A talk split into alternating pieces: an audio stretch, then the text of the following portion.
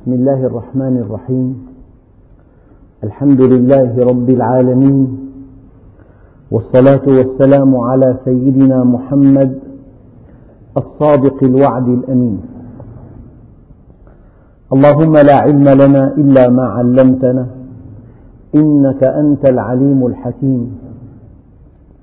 اللهم علمنا ما ينفعنا وانفعنا بما علمتنا وزدنا علما وارنا الحق حقا وارزقنا اتباعه وارنا الباطل باطلا وارزقنا اجتنابه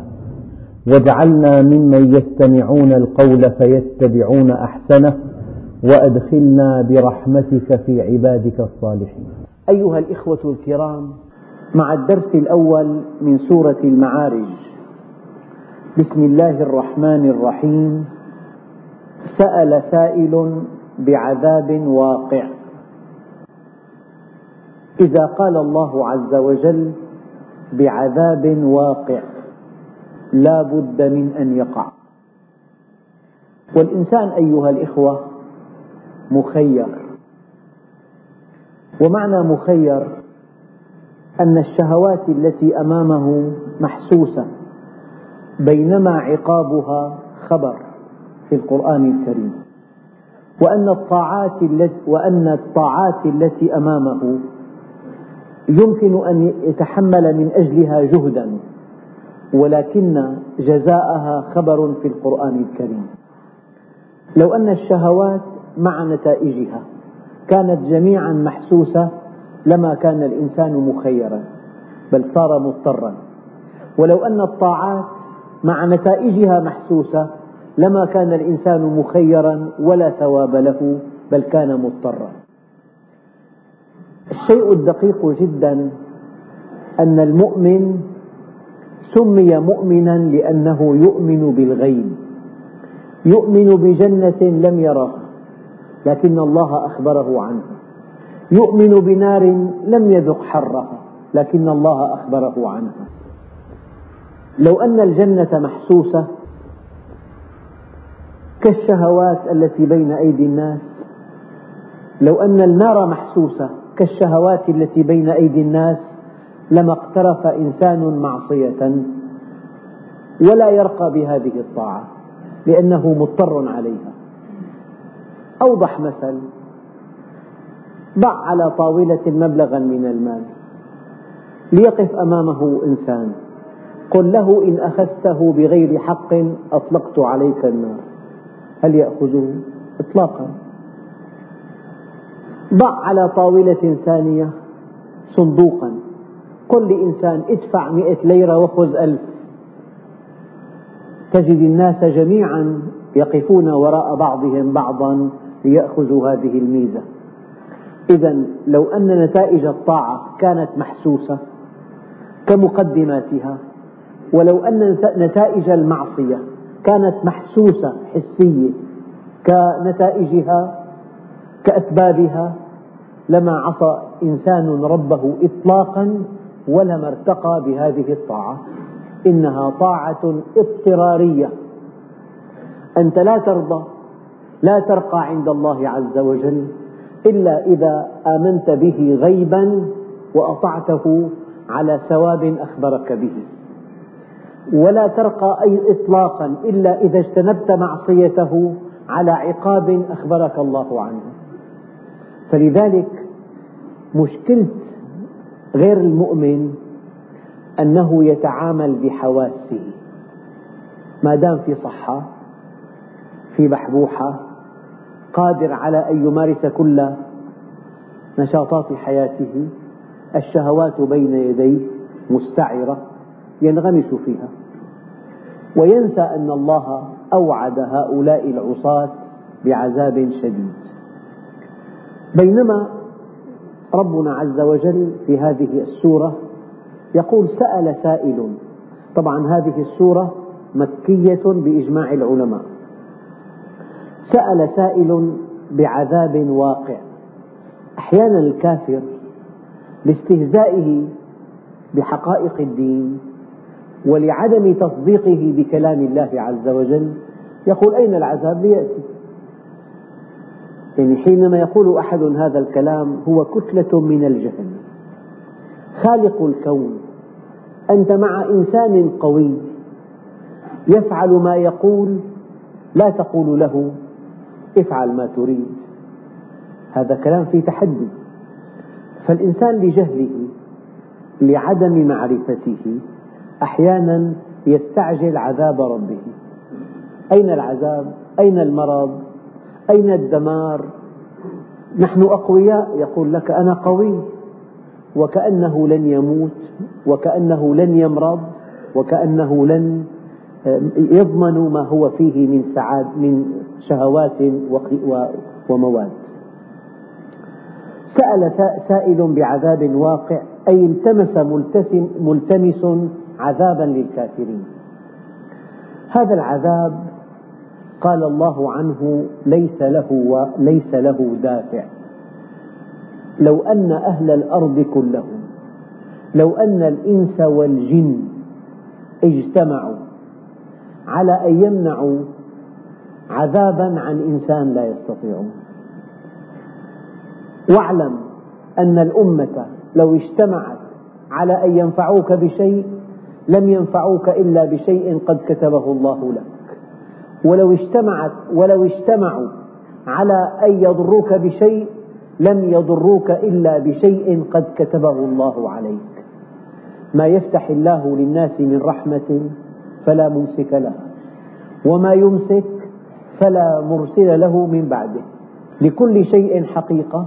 وما بلغ عبد حقيقة الإيمان حتى يعلم أن ما أصابه لم يكن ليخطئه وما أخطأه لم يكن ليصيبه أيها الإخوة الأكارم الله جل جلاله يبين في هذه الآية أن العذاب الذي توعد به الكافرين واقع لا محالة قضية وقت فقط عذاب واقع بهم لا محالة مع وقت التنفيذ إلى أن يستكملوا أجلهم إنسان محكوم بأن العذاب سوف يصب عليه ولكن في الوقت الذي يراه الله مناسبا هذا الإنسان لو عرف هذه الحقيقة ما ما نام الليل يا أيها الإخوة الكرام كلما نما عقل الإنسان نما خوفه العقل متعلق بالخوف الخوف متعلق بالعقل مرة إنسان قال لي مستهزئا أنا لا أخاف من الله قلت له معك الحق قال كيف قال كيف قلت إن بعض الفلاحين يذهبون ليحصدوا القمح مع أطفال صغار بسن سنتين قد يمر جنب هذا الطفل الصغير ثعبان ضخم هذا الطفل لا يخاف أبدا بل يضع يده عليه قلت له إذا انعدم الإدراك انعدم الخوف فالذي لا يخاف ليس عنده إدراك أبدا قاعدة أيها الإخوة إن صح الإدراك كان الخوف وإن كان الخوف نقلك إلى السلوك وأوضح مثل أنت في بستان رأيت أفعى بحسب خبراتك القصص التي سمعتها الكتب التي قرأتها المشاهدات التي شاهدتها هذه كلها كونت في ذاكرتك مفهومات أن الأفعى قد تكون قاتلة وسمها قاتل فهذه المفهومات التي أودعت فيك من خبرات من تجارب من مطالعات من قراءات شكلت لك إدراكا فإن رأيت أفعى تتحرك أمامك وكان الإدراك صحيحا لا بد من أن تشعر بالخوف منها علامة الإدراك الصحيح الشعور بالخوف وإن خفت منها حقيقة لا بد من أن تتسرع إما أن تهرب وإما أن تقتلها فصحة فعلامة فصحة الإدراك تنقلك إلى الشعور وصدق الشعور ينقلك إلى الحركة إدراك انفعال حركة إذا ما في حركة ما في انفعال معنى ذلك ليس هناك انفعال إذا ما في انفعال معنى ذلك ليس هناك إدراك فالإنسان حينما لا يخاف إدراكه غير صحيح إدراكه للخطر غير صحيح تجد إنسانين إنسان يمسك بالفاكهة ويأكلها والتراب عليها والطبيب يغسلها كثيرا لأن إدراك الطبيب بحسب معلوماته ومشاهداته للجراثيم والأمراض والأوبئة والأمراض المعدية هذه المعلومات التي بين يديه تدفعه إلى غسل الفاكهة بينما الذي لا يعلم هذه الحقائق كلها قد يأكلها بترابها ولا يدري أنه ماذا يفعل فالخوف متعلق بالإدراك فالذي لا يخاف الله إدراكه معدوم أرجحكم عقلا أشدكم لله حبا فالإنسان كلما نما إدراكه نما خوفه من الله أذكر أنني زرت بعض المعامل فرأيت صاحب المعمل في وضع صعب جدا وجهه مصفر ونفسه مضطربة قلت ما الذي حدث؟ قال تعال انظر معمل قائم والآلات تعمل بانتظام كل شيء على ما يرام قال لي تعال انظر نظرت فإذا بجسر مركزي في في السقف جسر في خط بسيط قال جئنا بدكتور في الهندسة وقال هناك انزياح في أساسات المعمل وإصلاح هذا الانزياح يحتاج إلى 500 ألف ليرة قلت لو نظر إنسان لهذا الشق في الجسر قال يحتاج إلى معجون وطلاء انتهى الأمر أما العالم قال هناك انزياح في أساسات المعمل وهذا آيل إلى السقوط فلا بد من إصلاح هذه الأساسات بأقرب وقت فالعلم في معه خوف معه إدراك للنتائج والإنسان الإنسان إذا خاف بعينيه كان في مستوى البهيمة أما إذا خاف بعقله كان في مستوى الإنسان أقرب مثل الدخان يدخن دون أن يشعر بشيء لك ما في شيء الدخان أما حينما يداهمه المرض الخبيث وحينما لا يسمح له الدخان أن يعيش ولا ساعة أو ولا سنة عندئذ يدرك أنه خاف بعينيه ولم يخف بعقله أما إذا خاف الإنسان بعقله تصور المستقبل قبل أن يصل إليه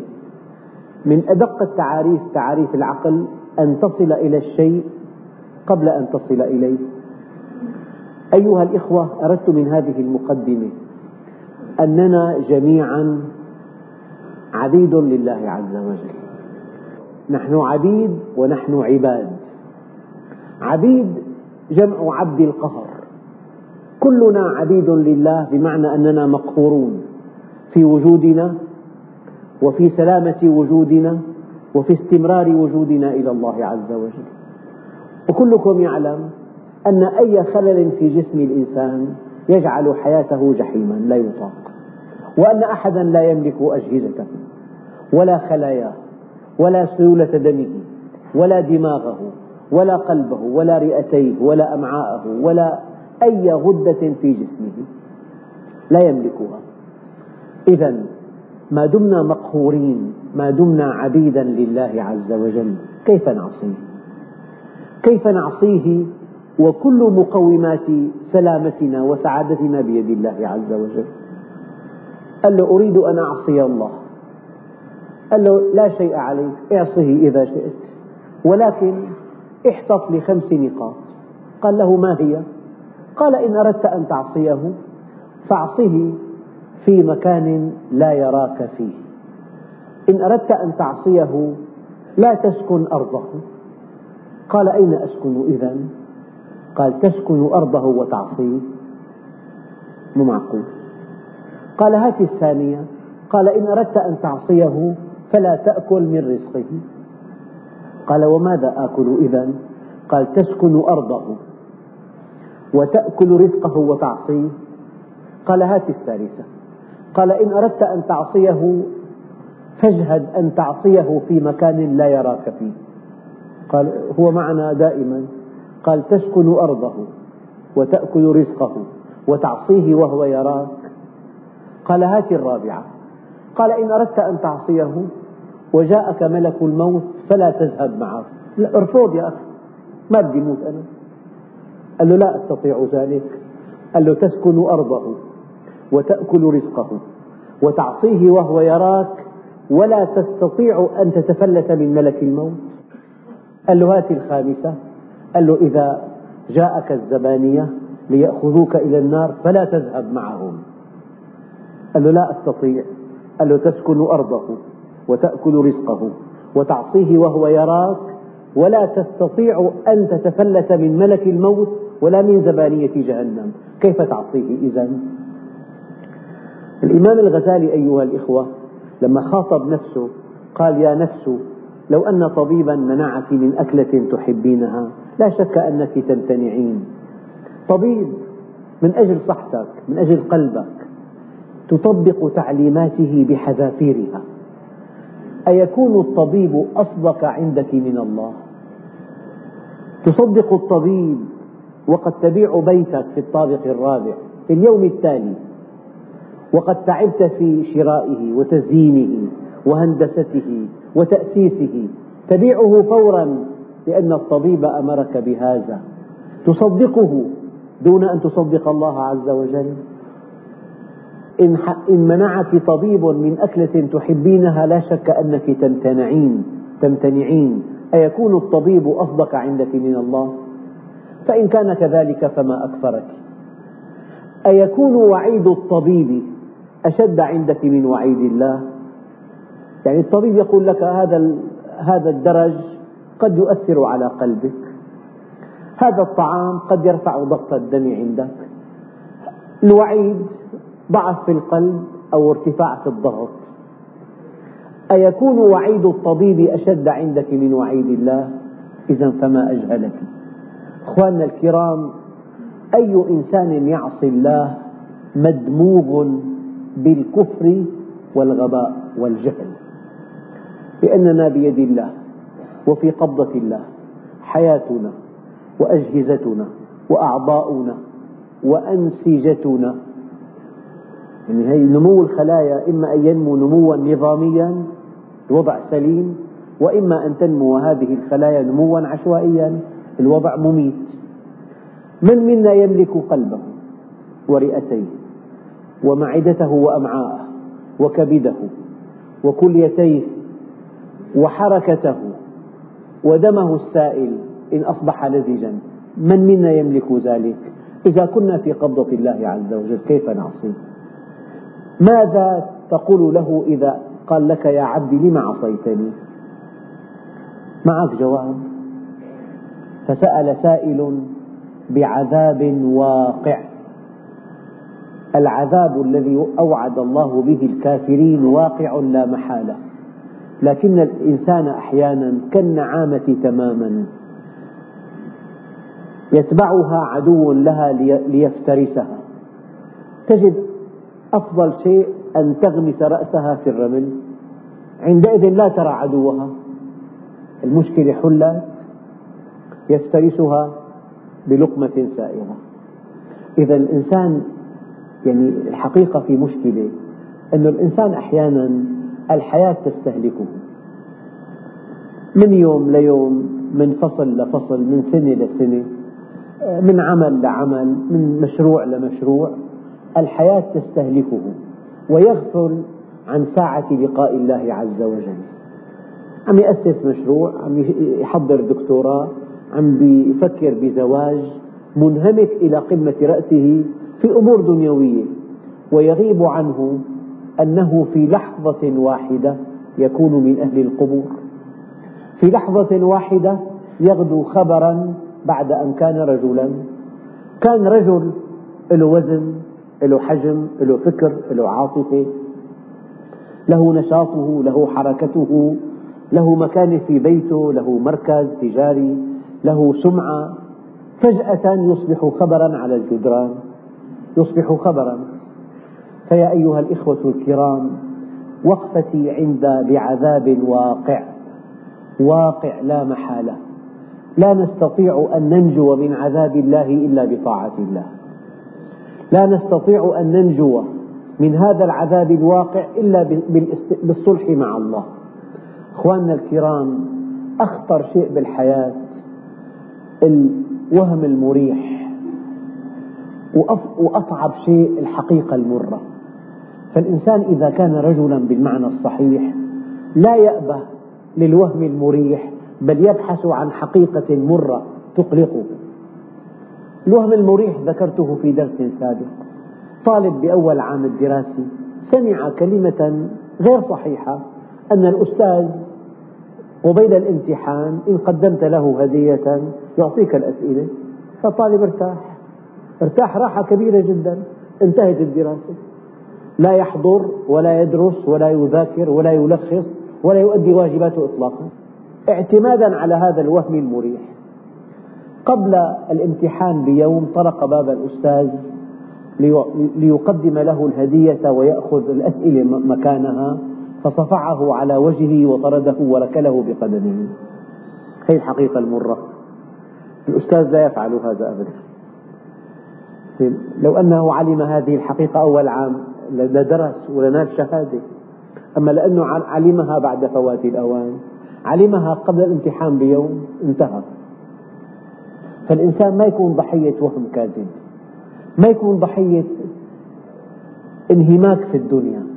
ما يكون ضحية أن الدنيا تستهلكه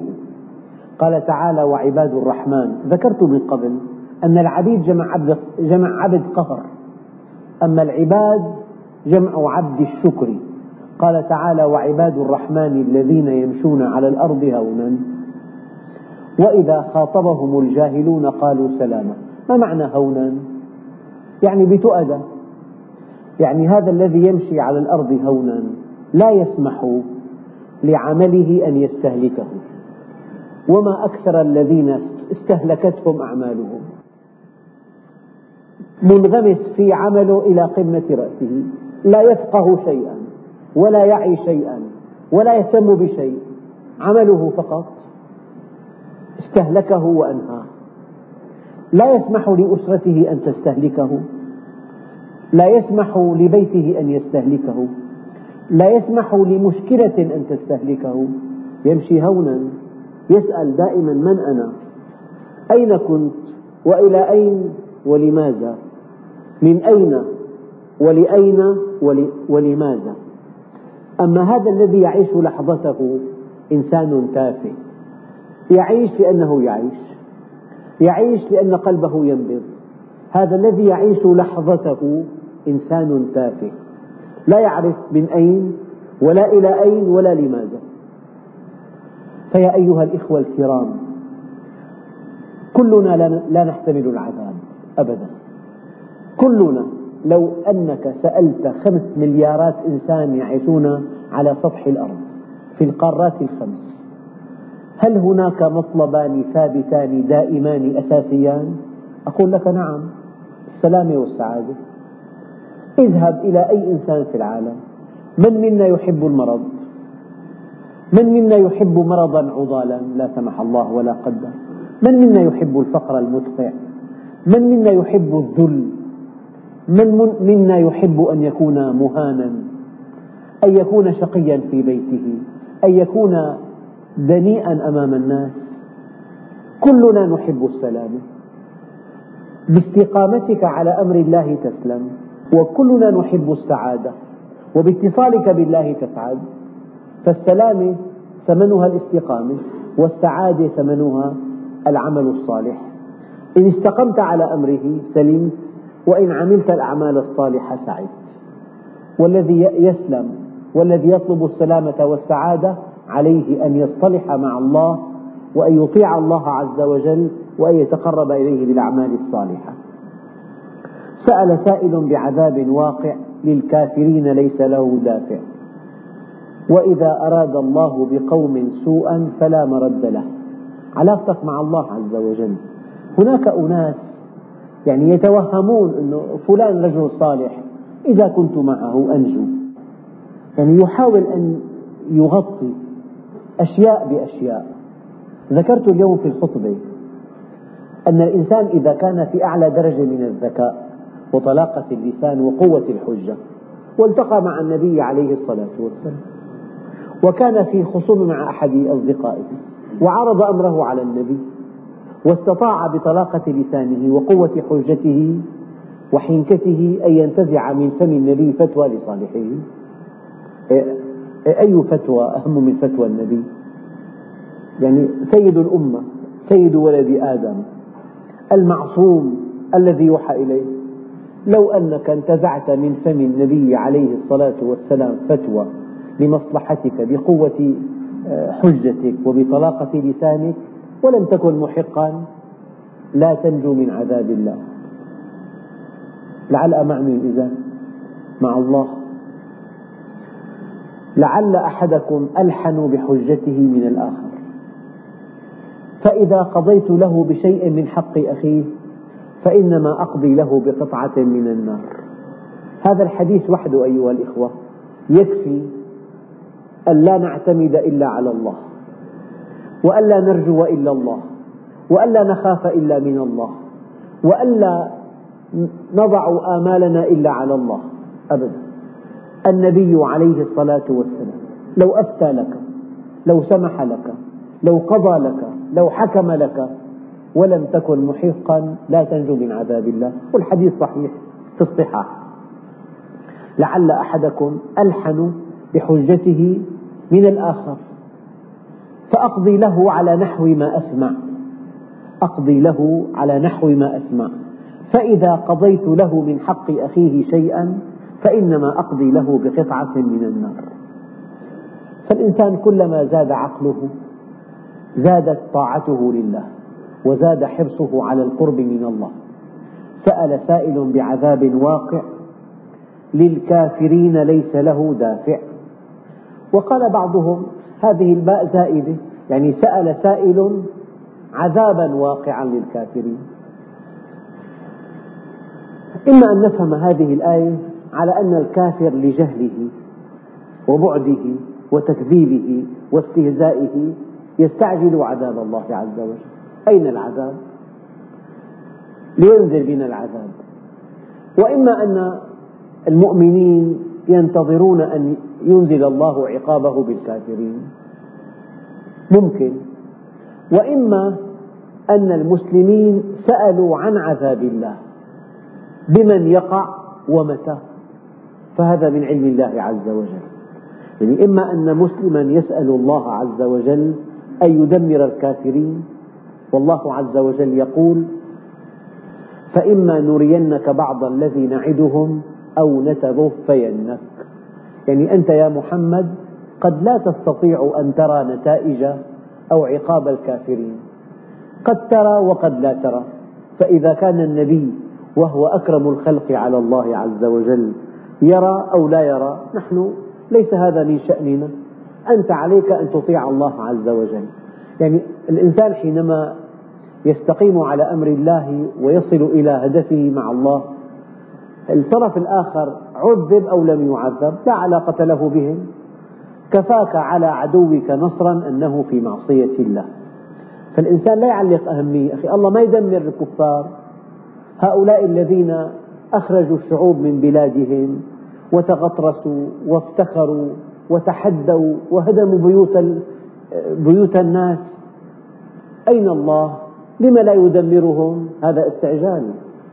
هذا ليس من شأنك هذا من شأن الله عز وجل أنت عليك أن تطيع الله وانتهى الأمر بل الله فاعبد وكن من الشاكرين بل الله فاعبد وكن من الشاكرين تنتهي مهمة الإنسان المؤمن حينما يلتزم أمر الله ونهيه وحينما يرجو الله عز وجل أن ينصر المؤمنين وهو يفرح حينما ينزل الله عقابه بالكافرين لكن لا ينبغي أن ينتظر وأن يسأل وأن يتعجب إذا إما أن السائل هو مسلم ينتظر أن ينزل الله عقابه بالكافرين وإما أن السائل مستهزئ كافر يقول متى وعد الله وإما أن السائل يسأل متى وأين فالجواب عند الله عز وجل سأل سائل بعذاب واقع للكافرين ليس له دافع أبدا أساسا ولو تقول علينا بعض الأقاويل آيات الدرس الماضي لأخذنا منه باليمين ثم لقطعنا منه الوتين فما منكم من أحد عنه حاجزين يعني أنت أيها الأخ الكريم لا تعتمد على مالك واحد قال كلمة قال المال بحل كل مشكلة قالها وهو يجهل أن هناك مشكلات المال لا يحلها فوقع في ورطة يعني دامت ثلاثا وستين يوما في محل لا يحتمل لا يحتمل أن تبقى فيه ساعة وكل يوم يأتيه هذا الخاطر رجل توفي قبل أن يتوفاه الله عز وجل خرج من من معمله في جهة الجنوب وبيته في المهاجرين بقي ساعات طويلة يبحث عن بيته ضاع من ذاكرته مكان بيته قال هذا فقد جزئي للذاكرة في فقد كلي لا يعرف أبناءه من اعتمد على ماله المال يذهب بأدنى سبب ومن اعتمد على عقله وذكائه العقل يذهب بأدنى سبب ومن, اعتقد ومن اعتمد على من حوله قد يتخلى الذين حوله عنه في أحرج المواقف لذلك لو كنت متخذا من العباد خليلا لكان أبو بكر خليلي ولكن أخ وصاحب في الله أخواننا الكرام هذه كلمة من القلب من اعتمد على غير الله فقد أشرك لا تعتمد على زوجة ولا على ولد ولا على أقرب الناس إليك ولا على قوة في جسمك ولا على ذكاء في عقلك ولا على مال بين يديك ولا على مكانة تتمتع بها بين الناس ولا على رصيد من أي, من أي نوع اعتمد على الله فحينما توحد تجد أن الله معك وإذا كان الله معك فمن عليك وحينما لا توحد تجد أن الله سبحانه وتعالى قد يتخلى عنك وإذا تخلى الله عنك لا تجد حولك أحدا يعني أحيانا سمعت عن رجل له ولد وحيد قدم له كل شيء كسب مالا حراما لينفق عليه في دراسته كسب المال الحرام وكان يعلق آمالا عريضة على هذا الابن أرسله ليدرس وليأتي بالدكتوراه تزوج هناك وتجنس هناك واستقر هناك وقطع عن أبيه كل صلة كل من يعتمد على غير الله يلقى تأديبا من الله عز وجل قم بكل واجباتك تجاه أولادك وتجاه زوجتك وتجاه إخوانك وتجاه جيرانك ولا تعتمد إلا على الله قم بواجباتك ولا تعلق أملا إلا على الله افعل كل عمل طيب ولا تجعل لعملك سندا لك في حياتك الدنيا لذلك أيها الإخوة الشرك الخفي تأديبه قاسي أن الله عز وجل يغار يغار أن تتكل على غيره يغار أن تضع ثقتك في غيره فلذلك كل جهة تضع, تضع ثقتك عليها هي التي تتفاجأ أو تفاجأ في أحرج المواقف أنها تخلت عنك من الله ذي المعارج العلماء قالوا ذي المعارج أي ذي العلو والدرجات الفواضل والنعم ذي المعارج ذي الدرجات العالية الرفيعة هذا ثناء على الله عز وجل وقال بعضهم ذي المعارج مراتب إنعامه على الخلق ذي المعارج ذي الدرجات العلى وهذا ثناء على الله وذي المعارج مراتب إنعامه على الخلق أنعم عليك بنعمة الإيجاد أنعم عليك بنعمة الإمداد أنعم عليك بنعمة الهدى والرشاد جعلك إنسانا بعد أن لم تكن شيئا مذكورا أعطاك أسرة منحك زوجة منحك أولادا أعطاك عقلا أعطاك حواسا أعطاك أعضاء تتحرك نعم كثيرة فذي المعارج ذي المراتب في إنعامه على خلقه وقيل ذي المعارج ذي العظمة والعلاء وقال بعض العلماء ذي المعارج معارج السماء طبقات السماء إما الدرجات العلى وهذا ثناء على الله أو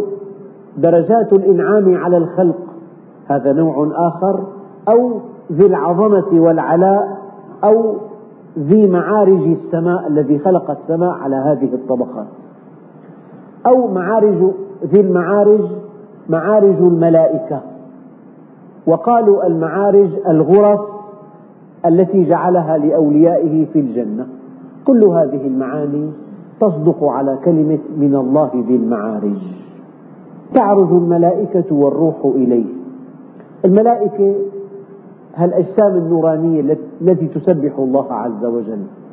لا يعصون الله ما أمرهم ويفعلون ما يؤمرون والروح هو جبريل وهذا من عطف الخاص على العام الملائكة وعلى رأسهم جبريل أو الروح اسم جنس لكل نفوس البشر حينما تموت الإنسان حينما يموت تعرج روحه إلى السماء لتلقى حسابها عند الله فإما أنه جبريل وإما أن الروح اسم جنس لأرواح بني آدم تعرج الملائكة والروح إليه في يوم كان مقداره خمسين ألف سنة تعرج الملائكة والروح إليه في يوم كان مقداره خمسين ألف سنة ولهذه الآية وقفة متأنية نعم قال بعض العلماء هو يوم القيامة يعني يوم طويل على أهل الكفر قصير على أهل الإيمان يعني ربنا عز وجل عبر عن طول هذا اليوم بخمسين ألف سنة أيها الإخوة هو يوم القيامة جعله الله على الكافرين مقدار خمسين ألف, ألف سنة ثم بعدها يدخلون النار للاستقرار فيها يعني يوم الحساب يطول ويطول حتى يصل إلى خمسين ألف سنة والقاعدة أن دقيقة الألم ساعة وأن ساعة اللذة دقيقة الزمن يطول ويقصر يطول على المعذبين ويقصر على المحبين إن يطل بعدك ليلي فلكم بت أشكو قصر الليل معك يطول على المعذبين ويقصر على المحبين أراد الله جل جلاله أن يبين أن هذا اليوم يوم القيامة هو على الكافرين عسير وهو طويل طويل مقداره خمسون ألف سنة إما ليكون هذا الرقم معبرا عن طول هذا اليوم أو أن طوله خمسين ألف سنة من سني الدنيا إما رقم للتكسير أو رقم للتحديد إما أن هذا اليوم مقداره خمسون ألف سنة من سنوات الدنيا أو أن هذا اليوم طويل طويل طويل يعني يزيد عن خمسين ألف سنة ليكثر الله هذا اليوم ويجعل ويجعل هذا اليوم نخافه جميعا في الدنيا. يؤكد معنى ان هذا اليوم يوم القيامه ان النبي عليه الصلاه والسلام قال والذي نفسي بيده انه ليخفف عن المؤمن حتى يكون اخف عليه من صلاه مكتوبه يصليها في الدنيا يعني هذا اليوم الذي هو خمسون ألف سنة على الكافرين يقصر ويقصر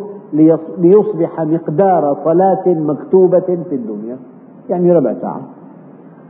يطول على أهل الكفر ويقصر على أهل الإيمان فهذا الذي يؤكد معنا أن هذا اليوم يوم القيامة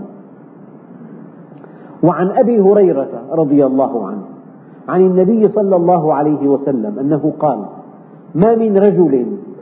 لم يؤدي زكاة مال إلا جعل الله له شجاعا من نار تكوى بها جبهته وظهره وجنبه في يوم كان مقداره خمسين ألف سنة حتى يقضي الله بين الناس هذا الحديث أيضا يؤكد أن هذا اليوم هو يوم القيامة تعرج الملائكة لذلك كلمة الروح تعني اسم جنس لأرواح البشر يعني كل إنسان تصعد روحه إلى السماء لتحاسب عن كل أعمالها فإن كانت هذه النفس كافرة طال عليها اليوم طولا لا حدود له أو كان مقدار هذا اليوم خمسين ألف سنة وقال إبراهيم التيمي قدر ذلك اليوم على المؤمن لا يزيد على ما بين الظهر والعصر قول آخر نعم ومن حديث معاذ بن جبل عن النبي صلى الله عليه وسلم أنه قال يحاسبكم الله تعالى بمقدار ما بين الصلاتين ولذلك سمي سمى نفسه سريع الحساب وسمى نفسه أسرع الحاسبين بالمناسبة يعني آه، الله عز وجل تقريبا لأفهام الناس قال اليوم هذا في الدنيا في الآخرة للمؤمن ربع ساعة مقدار صلاة مكتوبة كما قال النبي عليه الصلاة والسلام هذا تقريب ربنا عز وجل سريع الحساب يعني وهو أسرع الحاسبين فإذا كان فهمنا هذه الآية فهم علمي الآن بعض الأجهزة في أمريكا تقرأ 450 مليون حرف في الثانية 450 مليون حرف في الثانية واللي عنده حاسوب يعرف ما معنى هذا الكلام تطرح سؤال أنه ابحث لي في الأحاديث عن حديث في هذه الكلمة يقرأ لك ستين سبعين ألف حديث بثواني فإذا الإنسان وصل إلى سرعة الحساب بهذه الطريقة فكيف الله سبحانه وتعالى وهو أسرع الحاسبين يعني وقت ما في إطلاقا الحساب فوري كل إنسان معه نتائج عمله لكن ربنا عز وجل يقول كما قال عليه الصلاة والسلام أن مقدار صلاة مكتوبة هي تقريب للأذهان حتى إن قوله تعالى إنما أمره إذا أراد شيئا أن يقول له كن فيكون كلمة كن فيكون بدها وقت تحتاج إلى ثواني هذه أيضا للتقريب أحيانا ربنا عز وجل يقول كتب ربكم على نفسه الرحمة كتب الله لا يكتب لكن نحن إذا شيء مكتوب نثق به أكثر أنا معي عقد أنا معي سند أنا معي تصريح معي تنازل فالإنسان يعني يرتاح للشيء المكتوب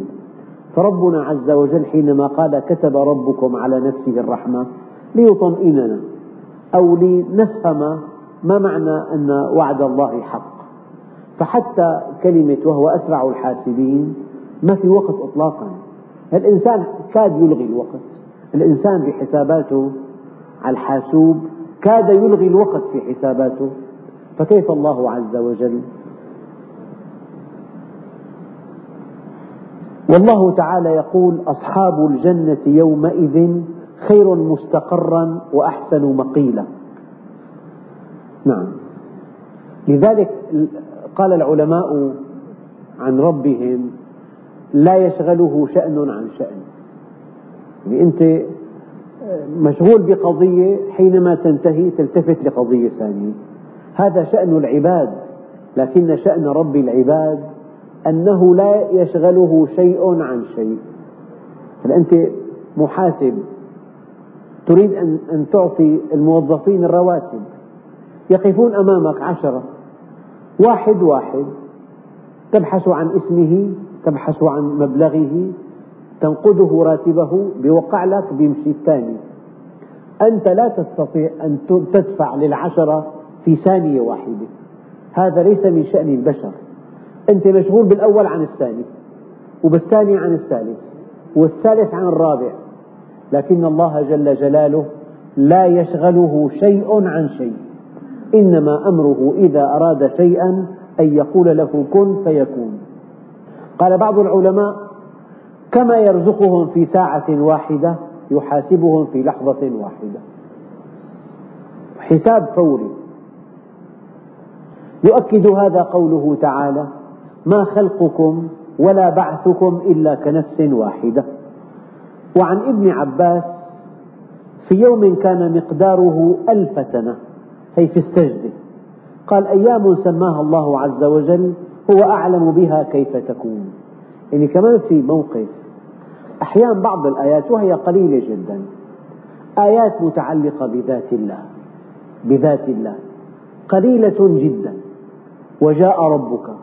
أين كان وإلى أين أتى يد الله فوق أيديهم هل لله يد تعلم ما في نفسي ولا أعلم ما في نفسك هل له نفس الله عز وجل كل من عليها فان ويبقى وجه ربك ذو الجلال والإكرام الله له وجه له نفس له يد له سمع له بصر يأتي ينتقل أأمنتم من في السماء أن يخسف بكم الأرض هو في السماء والأرض آيات قليلة جدا جدا لا تزيد عن أصابع اليد تتعلق بذات الله عز وجل أسلم موقف وأكمل موقف أن تفوض إلى الله معناها آيات التكليف واضحة آيات الأمر والنهي واضحة آيات افعل ولا تفعل واضحة لا تحتاج إلى مفسر أقم الصلاة لدلوك الشمس إلى غسق الليل إن الصلاة كانت على المؤمنين كتابا موقوتا يا أيها الذين آمنوا كتب عليكم الصيام كما كتب على الذين من قبلكم آيات الأمر والنهي واضحة آيات لا تزيد على أصابع اليد تتعلق بذات الله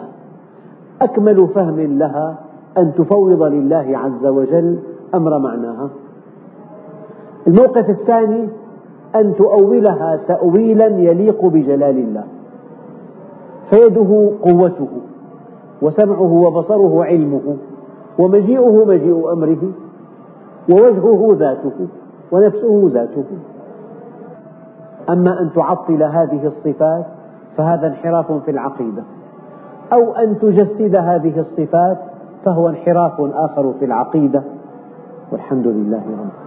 أيها الإخوة دققوا في هذا القول ابن عباس رضي الله عنه الذي دعا له النبي بأن يفهمه الله كتاب الله ويعلمه التأويل ماذا قال عن هذه الآية آية في يوم كان مقداره ألف سنة قال أيام سماها الله عز وجل هو أعلم بها كيف تكون وأكره أن أقول فيها ما لا أعلم سيدنا ابن عباس يعني آيات قليلة جدا متعلقة بذات الله وأفعاله إن أولتها وفق ما يتناسب مع كمال الله في الحال وإن لم تفعل فوض أمرها إلى الله لا تجسد ولا تعطل نعم وقيل معنى ذكر خمسين ألف سنة تمثيل أي تعريف بطول هذا اليوم يوم القيامة على الكافرين يعني يوم طويل جدا وما يلقى الناس فيه من الشدائد والعرب تصف أيام الشدة بالطول وأيام الفرح بالقصر يعني الملخص أوجه تفسير أن هذا اليوم يوم القيامة وهو طويل جدا على الكافرين قصير جدا على المؤمنين قال فاصبر صبرا جميلا الصبر الجميل هو الصبر الذي لا جزع فيه ولا شكوى لغير الله وقال الصبر الجميل أن ترى صاحب المصيبة بين الناس وكأنه واحد منهم ما له, ما له شيء يمتاز به قاعد جالس ما دام جالس متوازن عادي وعنده مصيبة معنى ذلك أنه صبر عليها صبرا جميلا إما ألا تشكو ذلك إلى الله وإما أن تصبر على هذه المصيبة وكأنها لم تقع إنهم لتكذيبهم بهذا اليوم يرونه بعيدا يعني بعيد الوقوع يعني لا يقع هم طويل الأمد لا بدك هذا فكرة بعيدة عن الواقع يعني أنا لا, لا أعتقد بها إنهم بتكذيبهم بهذا اليوم يرونه بعيدا ونراه قريبا يعني كل متوقع آت وكل آت قريب والإنسان يسأل نفسه هذا السؤال هل بقي بقدر ما مضى يعني أكثر اللي تجاوز الأربعين أغلب الظن أنه الذي بقي أقل مما مضى لأن النبي قال معترك المنايا بين الستين والسبعين تجاوز الأربعين الذي بقي أقل مما مضى هي حقيقة هي وعلى كل كل نفس ذائقة الموت فلذلك إنهم يرونه بعيدا ونراه قريبا الواحد منا يسأل نفسه هذا السؤال مهما كان عمره كيف مضت هذه السنوات إلا كلمح البصر إذا كانت كل هذه السنوات مضت كلمح البصر كم سنة بقيانين 20 سنة قادمة 15 5 3 تمضي أقل مما مضى السابق نعم